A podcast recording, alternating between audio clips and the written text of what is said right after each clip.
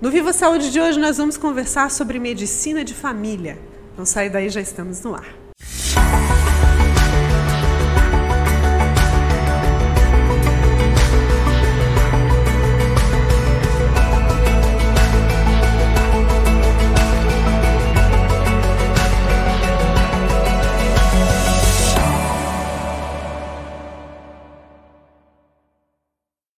Saúde de hoje, nós vamos conversar sobre uma especialidade que é bastante abrangente, mas que nós precisamos entender melhor qual a sua real atuação. Antes de apresentar a nossa convidada, eu quero agradecer aqui os nossos apoiadores Ortonil, Maria Rocha e Unicred. A nossa convidada de hoje já esteve no Viva Saúde algumas vezes, esclarecendo diversos assuntos, é sempre muito bem-vinda aqui. E hoje, então, nessa nova temporada, novo estúdio, a gente recebe para falar sobre medicina de família a doutora Giglioli Romancini Lin. Muito bem-vinda, doutora, sempre com esse sorrisão. Eu que agradeço a oportunidade de vir mais uma vez agora de Casa agora Nova. conhecendo nosso uhum. estúdio, né? Que para o público já é familiar. Sim. mas que para ti ainda não tinha ainda não tinha tido essa experiência, seja Sim. muito bem-vinda e que seja o primeiro de muitos aí. Com certeza. Doutora, vamos falar sobre medicina de família. Essa é a tua especialidade. A gente conversava um pouquinho antes de começar aqui.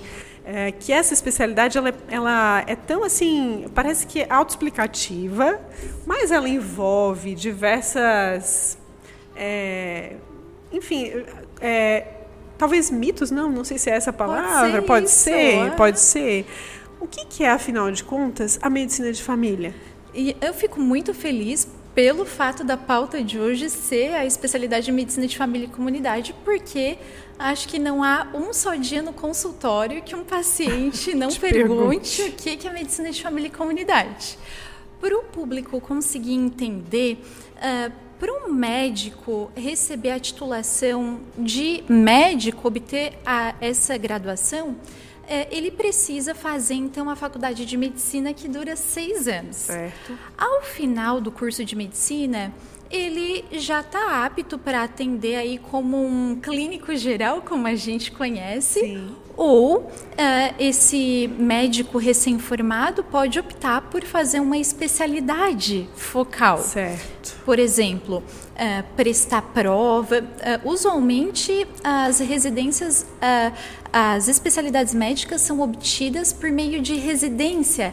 A residência é um novo vestibular que a gente precisa prestar certo. e acaba fazendo aí um estágio, uma imersão, geralmente dentro de uh, hospital, para obter então aquela especialidade. Certo. E aí o tempo de duração, além dos seis anos, vai variar de especialidade para especialidade neurocirurgia, por exemplo, são mais cinco anos, além da faculdade de medicina. Uh, uh, endocrinologia, cardiologia, ortopedia, vai aí uh, mais alguns anos, vai clínica médica antes e depois essa especialidade. E a medicina de família e comunidade também é uma especialidade médica, como cardiologia, endocrinologia, certo. ortopedia. Sim. Então, ao final da faculdade, a gente precisa prestar uma prova e fazer então mais dois anos dessa especialidade. Medicina de família, ela normalmente ocorre mais em cenários de estratégia de saúde da família, do posto de saúde e também vários estágios ainda são hospitalares. Uh, inclusive, como curiosidade, eu me formei em Criciúma, na Unesc, e vim justamente para Tubarão para fazer a residência de medicina de família aqui no Hospital Nossa Senhora da Conceição. Ah, fizesse aqui. Porque lá em Criciúma ainda não tinha sim, a especialidade em sim. 2016. Ah, não sabia que tinha essa Isso, especialidade, essa sim. residência aqui. Tem, tem. E aí, uh, de fato, é uma residência ainda pouco conhecida porque ela é relativamente recente. Ela foi reconhecida como especialidade em 1981. Ali no final da década de 70, ocorreu uma reforma dos currículos médicos e se percebeu, ainda naquela época, que a medicina estava tomando um rumo um pouco diferente. Antigamente existia aquele médico de família, aquela pessoa de referência, é. que acompanhava a pessoa ao longo da vida, que muitas vezes ia na casa da pessoa, sim, enfim. Convivia com aquela família. Convivia, já conhecia aí, e, e uh, não só a pessoa em si, mas o núcleo familiar inteiro, sim, né? Sim. E aí, lá nos Estados Unidos, começou a ocorrer um processo de subespecialização. Então, a, o estudante uh, que obtinha aí o grau de médico passou a uh, escolher essas especialidades focais.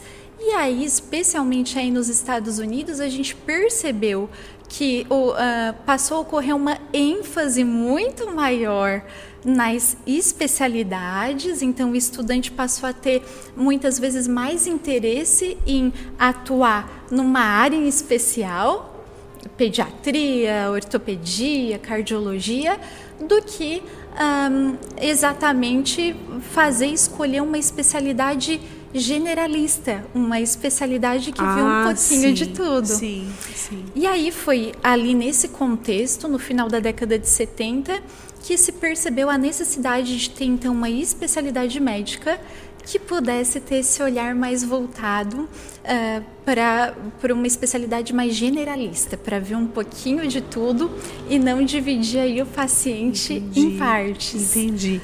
É interessante porque assim, né, fala, remetendo a essa questão do médico de família de outras gerações, né? Quando o médico realmente ele frequentava a casa, a gente vê assim nos filmes, né? A gente vê pelas experiências contadas pelos nossos antepassados, né? Que o médico ele ele realmente convivia com aquela família. Isso. Ele sabia é, todas as peculiaridades daquela família, os hábitos de vida, né? Imagino que isso também contribuía para que ele é, pudesse tratar daquela família. Claro. Né? O que, que se traz desse desse profissional de outra geração e, e, outro contexto de saúde, né? O que que tu traz assim para a tua realidade? O que que te inspira dessa e, dessa época? É, o que me inspira justamente é esse resgate à medicina tradicional, a medicina que era realizada de uma forma mais humanizada, mais integral, que não divide a pessoa em partes, que olha um pouquinho de tudo que é aquela referência que coordena o cuidado, ou seja, a pessoa ela acessa diferentes especialidades focais, mas ela tem alguém para chamar de seu médico, né? Um médico para chamar sim, de seu, uh, que inclusive consegue coordenar com mais exatidão esse acesso às diferentes especialidades e aos diferentes níveis de atenção também. Às vezes a gente recebe um paciente no consultório que precisa encaminhar para um serviço de urgência e emergência. Sim. Aí tu vezes... faz esse encaminhamento. Claro. Né? Naturalmente, né? É, naturalmente. Uh, mas uh, respondendo a tua pergunta, o que me fez escolher aí uma especialidade ainda pouco conhecida é o fato de que ao final da graduação eu, eu não sabia escolher o que eu queria uh, realmente tu gostava fazer, de, de um pouquinho de tudo. de tudo. Isso. eu tinha a sensação de que um, eu ia perder aí se eu acabasse escolhendo uma área em especial. E aí a medicina de família ela veio com uma resposta, né? Bom, eu não preciso uh, realmente abrir mão de, abrir mão de, de nada. nada. Eu consigo isso, oferecer Sim. um cuidado mais Sim. integral. Mas assim, é o que, o que, que também acontece uh, para que a especialidade seja pouco conhecida?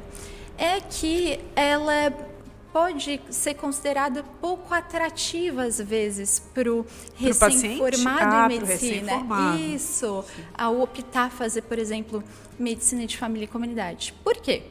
Porque ao final das, dos seis anos de graduação, é, esse médico ele já está apto para atender em postos de saúde, hospitais, clínicas.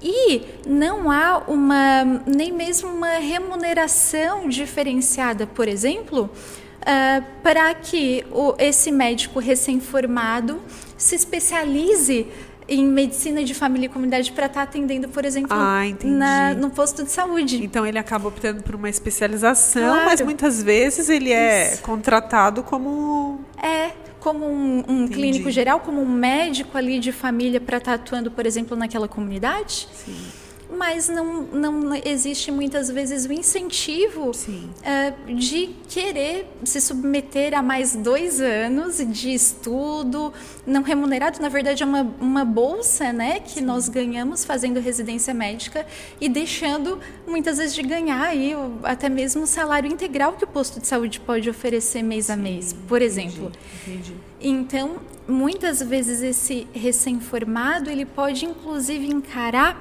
esses cenários é, de estratégia de saúde da família, enfim, como um trampolim, como é, um emprego temporário até que ele de fato sim. queira fazer uma outra especialidade focal. Sim, né? sim. Como é que o paciente, qual o benefício para o paciente de ter um médico de família? Isso, claro.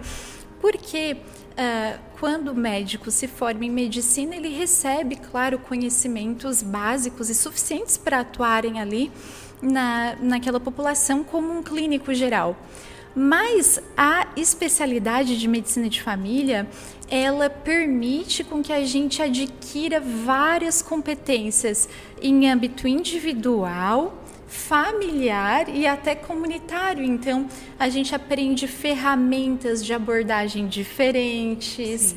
em diferentes cenários da prática, e a gente também recebe uma formação que é voltada não só para doença.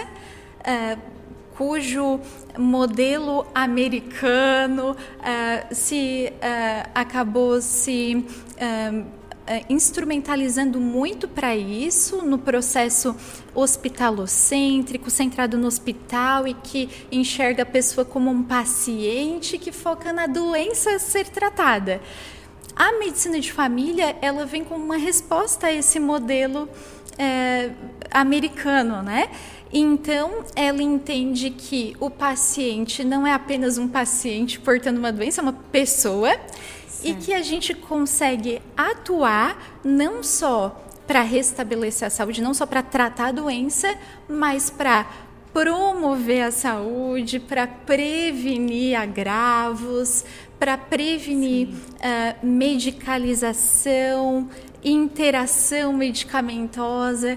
Então a gente uh, desvia daquele olhar voltado para a doença e olha na pessoa como um todo. Essa é a tendência, inclusive, dessa área de saúde, né, doutora? Falar da prevenção com, muito, com muita ênfase, porque a prevenção ela é a, é a maneira mais.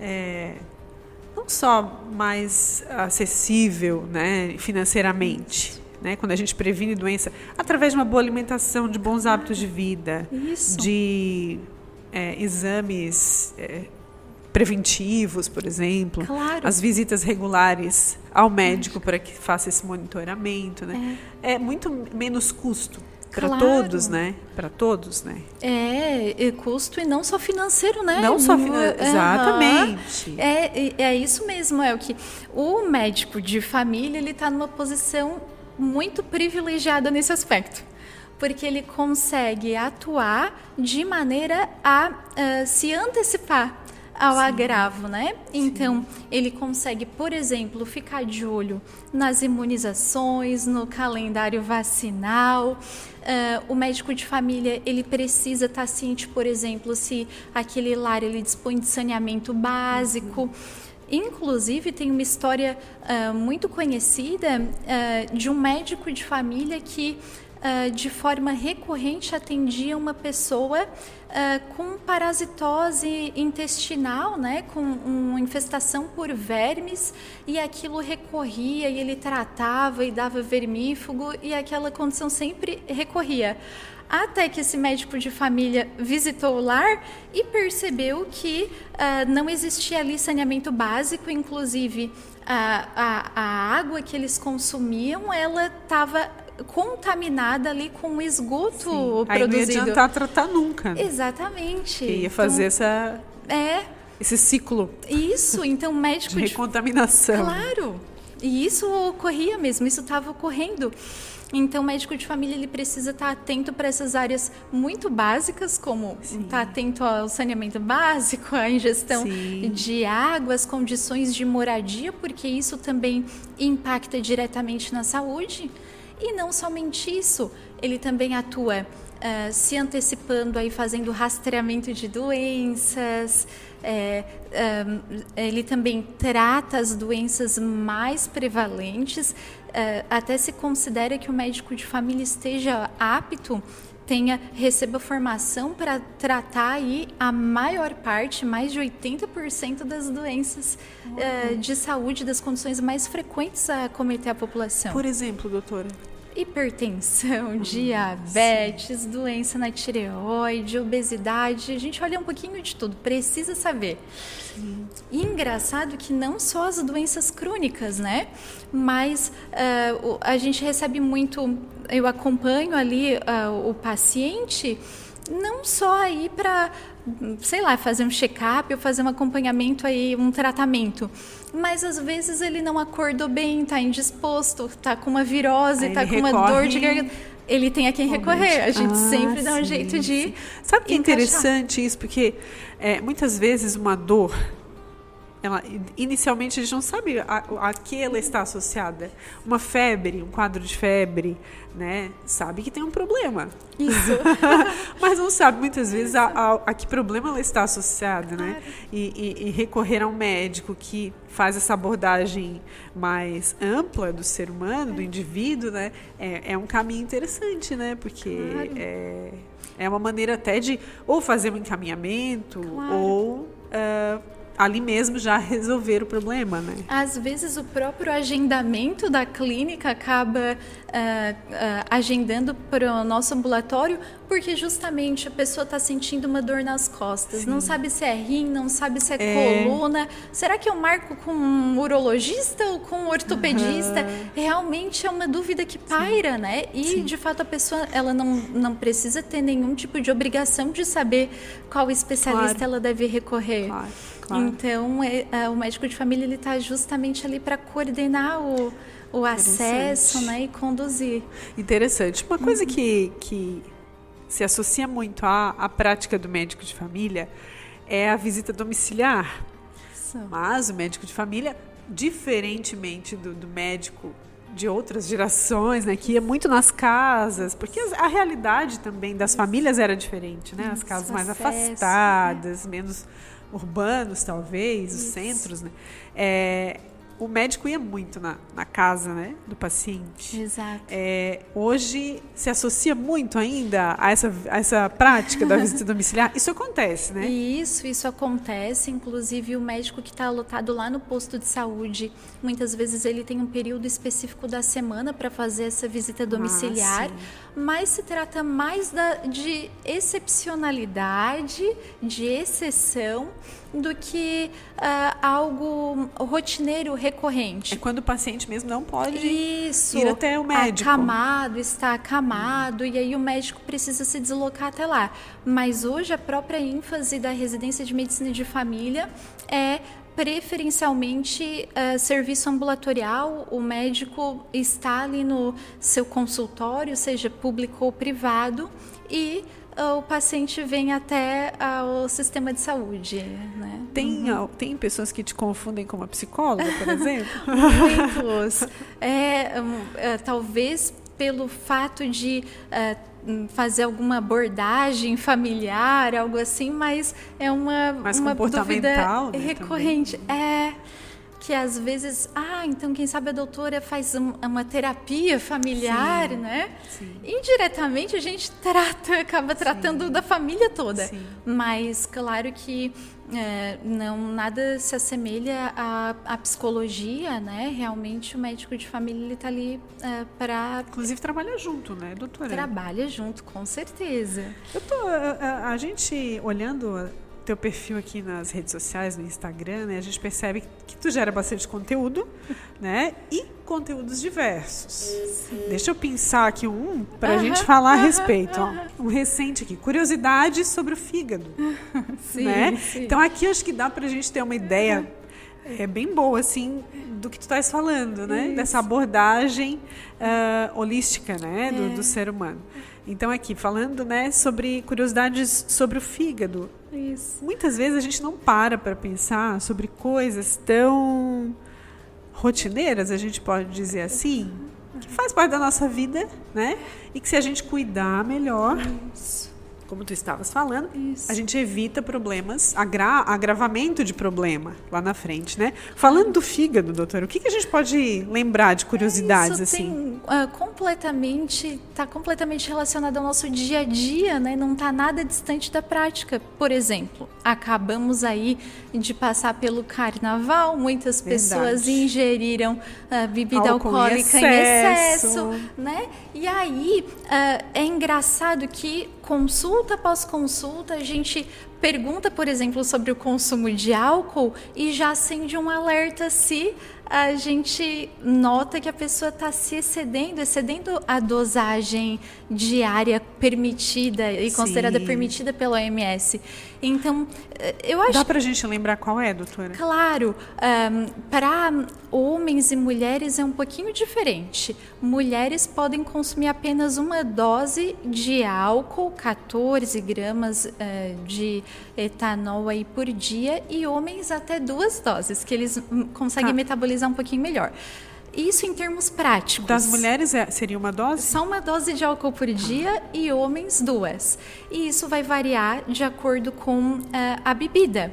Então, Sim. por exemplo, o que, que equivale a uma dose de álcool? Equivale a uma latinha de cerveja ou uma tacinha, 150 ml de vinho ou 45 ml de destilado. Se a gente pensar que os homens podem consumir o dobro disso, a gente apenas extrapola, sim, né? Então, sim. homens poderiam tomar até 600 ml de cerveja, ou 300 ml de vinho, ou 90 ml de destilado. Porém, não todos os dias da semana. É, não quer dizer que, né? Isso. Deva é, fazer uso né, dessa substância. Agora, passou disso. Isso. O que, que é, doutora? Por exemplo, no dia a dia. É alcoolismo. Converso com o paciente. É, às vezes ele está num, num risco aí de uso abusivo daquela substância. O que a gente vê muito na prática é o, o homem que diz: não, durante a semana eu não bebo, mas final de semana eu gosto de tomar as minhas latinhas de cerveja, né? Quantas latinhas? É. Ah, por final de semana vai aí um, um engradado, né? De... Então, se a gente perceber, uh, de cara já extrapola as duas latinhas que ele poderia consumir poderia. No, em 24 horas Sim. no dia.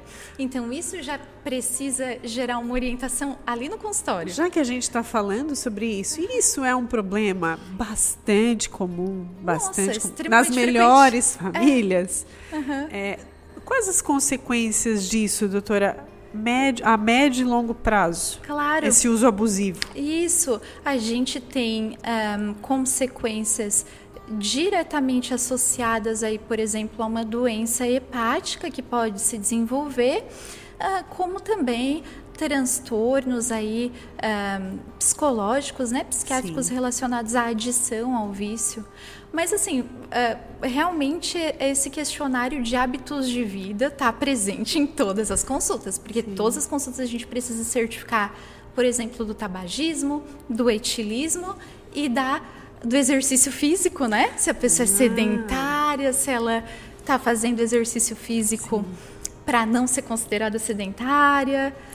Ah, outro ponto interessante é o que, que é considerado, o que, que o que, que é de que maneira a pessoa não é mais sedentária? Assim? É uma caminhada, é uma caminhada por, di por dia? Então, que distância? Se ela pratica pelo menos 150 minutos de exercício físico aeróbico por semana. Por semana. Se ela pratica pelo menos isso, ela não é mais considerada sedentária. Então, a serem divididos da maneira como a rotina da pessoa Sim. permitir. Se fizer, por exemplo, meia horinha de caminhada, de corrida, de natação, de bicicleta, de segunda a sexta-feira, já bateu a já meta. Já não é mais sedentária. Né?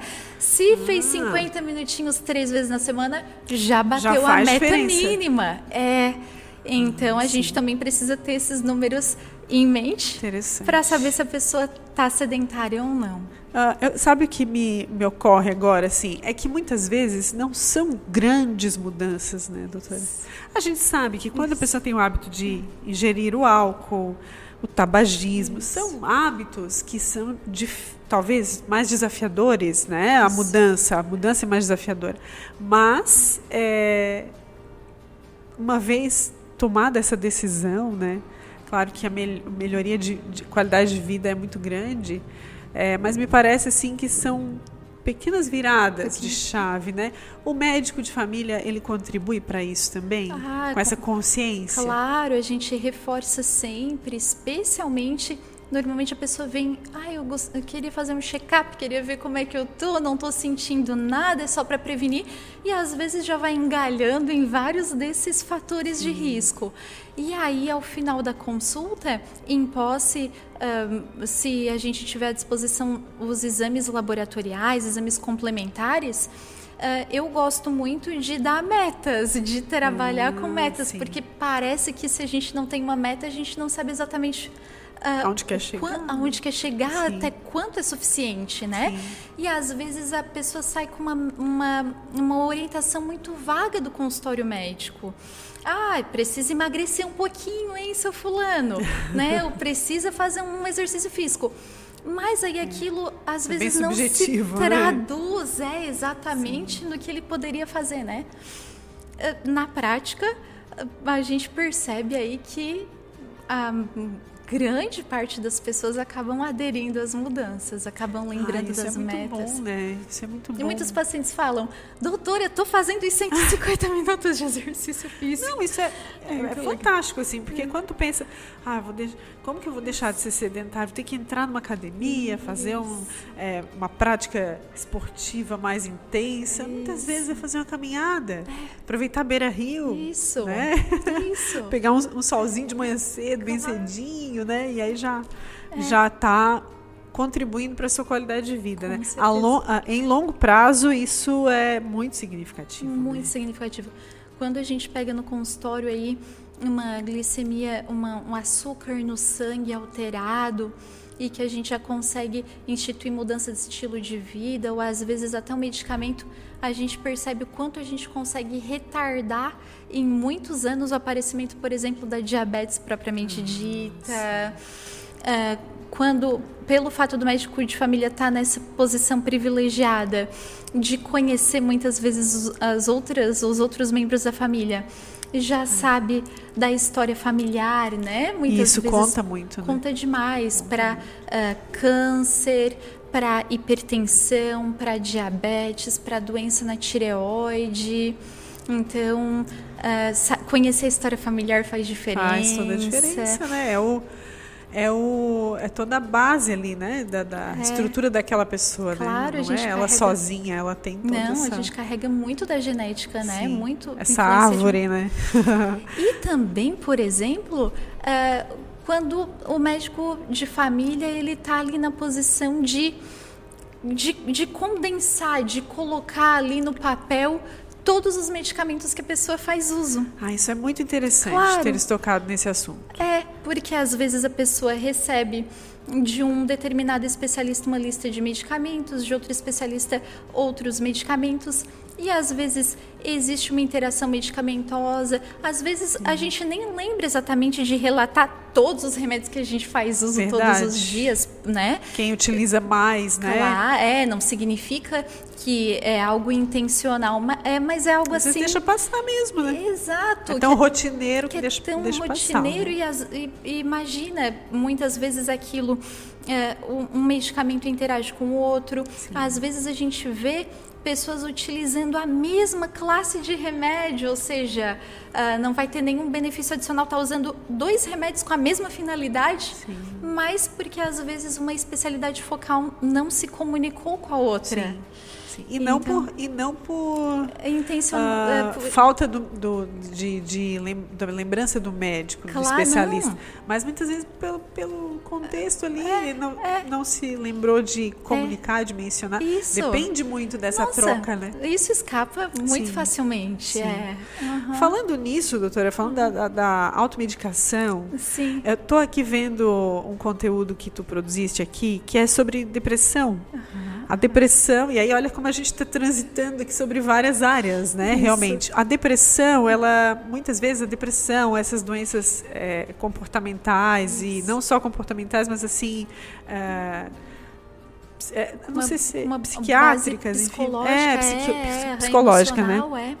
elas Uhum. acabam a pessoa o indivíduo ele acaba recorrendo a alguns medicamentos né por Isso. conta própria porque a família alguém da família estava utilizando Isso. enfim né? apesar de todas as restrições e cuidados Isso. Ah, Mas sempre isso um acontece, de né? um Isso o vizinho, é. acontece.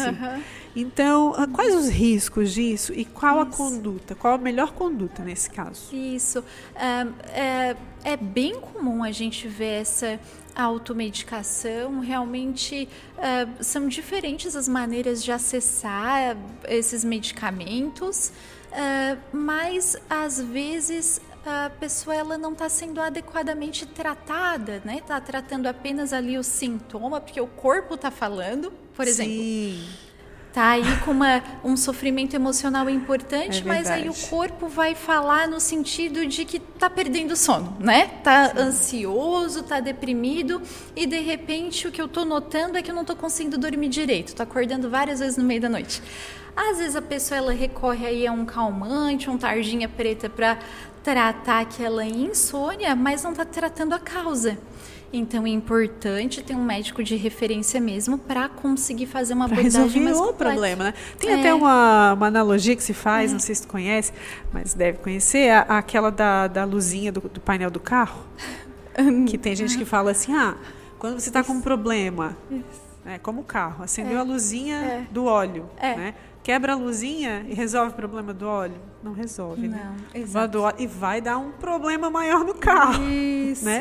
claro. Então não adianta buscar esse paliativo, né? Isso. Né, Aqui no caso, Isso, o paliativo é um, exato. é um, é um Claro. provisório, isso, né? Isso, isso, isso. Apenas tratar o sintoma e não tratar a causa daquilo, né? Isso, exatamente. E justamente em se tratando dessas questões relacionadas a sofrimento emocional, a ansiedade, a depressão, a gente precisa de um olhar também bastante abrangente. Eu já peguei no consultório uma, uma moça de 20 anos de idade, extremamente deprimida, nunca tinha passado por uma situação semelhante no passado, mas estava assim no fundo do poço, né? E aí a gente pediu alguns exames gerais, a gente sempre pede para dar uma olhada ah, como que a gente está organicamente, biologicamente Aham. falando. E ela estava com hipotireoidismo franco, TSH, Olha. que vai até 5, mais ou menos estava em 50. Então é um caso muito claro de que não era Sim. ah, uma depressão por si só, mas ela estava com esses sintomas depressivos em decorrência da tireoide, do hipotireoidismo. A gente vê isso, né? Então precisa descartar causas orgânicas, precisa ahm, sempre dar uma olhadinha, né, em fatores não só externos, às vezes fatores sociais importantes. A pessoa está infeliz em determinado emprego, em determinado ambiente, e, ou, ou tem uma situação familiar importante dentro de casa, tem a doença de algum ente familiar, tem a sobrecarga pelos cuidados de um pai, de uma mãe, por Sim, exemplo, né? sim. Com uma doença aí é, é, grave, incapacitante.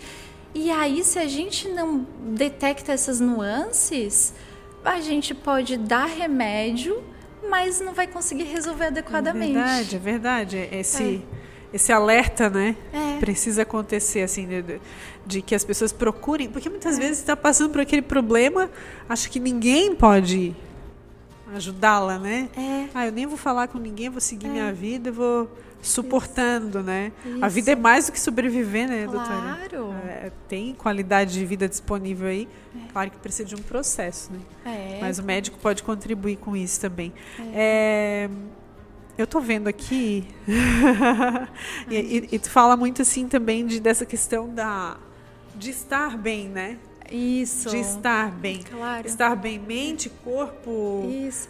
Todo esse conjunto. É, porque a medicina de família, ela tem uma ênfase não só para a saúde, para as questões relacionadas à biologia, mas ela também tem algumas ferramentas, nos instrumentaliza, nos capacita para uh, ter um olhar ali para essas questões emocionais, para questões sociais, uhum. porque como a gente acabou de falar, Sim, não se tá trata tudo apenas interligado, tá né? Tudo interligado, é, tudo interligado. Tá tudo interligado. Então, realmente uh, lidar aí com estilo de vida, uh, tudo isso impacta diretamente Sim. na saúde, né? Mais Sim. na frente, claro. Qual é a sensação para ti estar nessa Ai, eu, eu, tenho muita satisfação, assim, eu não me vejo uh, fazendo alguma outra coisa que não seja medicina de família.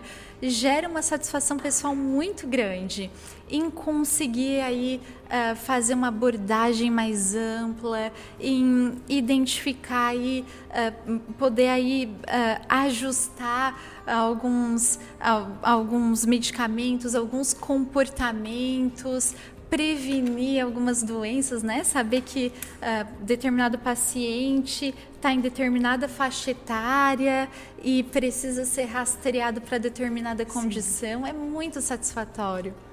Esses dias também um, eu atendi um, uma paciente aí que foi para um, uma consulta de rotina mesmo e ela tinha indicação de fazer, por exemplo, a colonoscopia, que é aquele exame Sim. que olha o intestino por dentro, e uh, já tinha um câncer de intestino, um câncer coloretal, bem pequenininho que já conseguiu ser completamente retirado no momento ali do exame. Porque foi feito em tempo, né? Foi feito isso sim, em tempo sim, de ser sim. extirpado. Então, é, imagina, não tem, é não tem preço né? para isso, né? Saber é que essa, é exatamente são situações. Sim.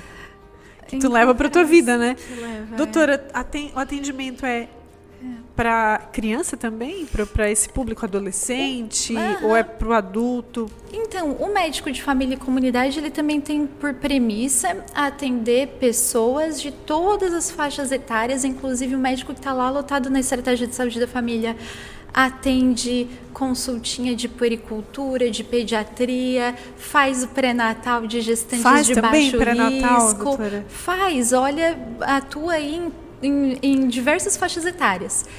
Uh, agora, no serviço privado, uh, na saúde suplementar, isso vai variar de serviço para serviço, né?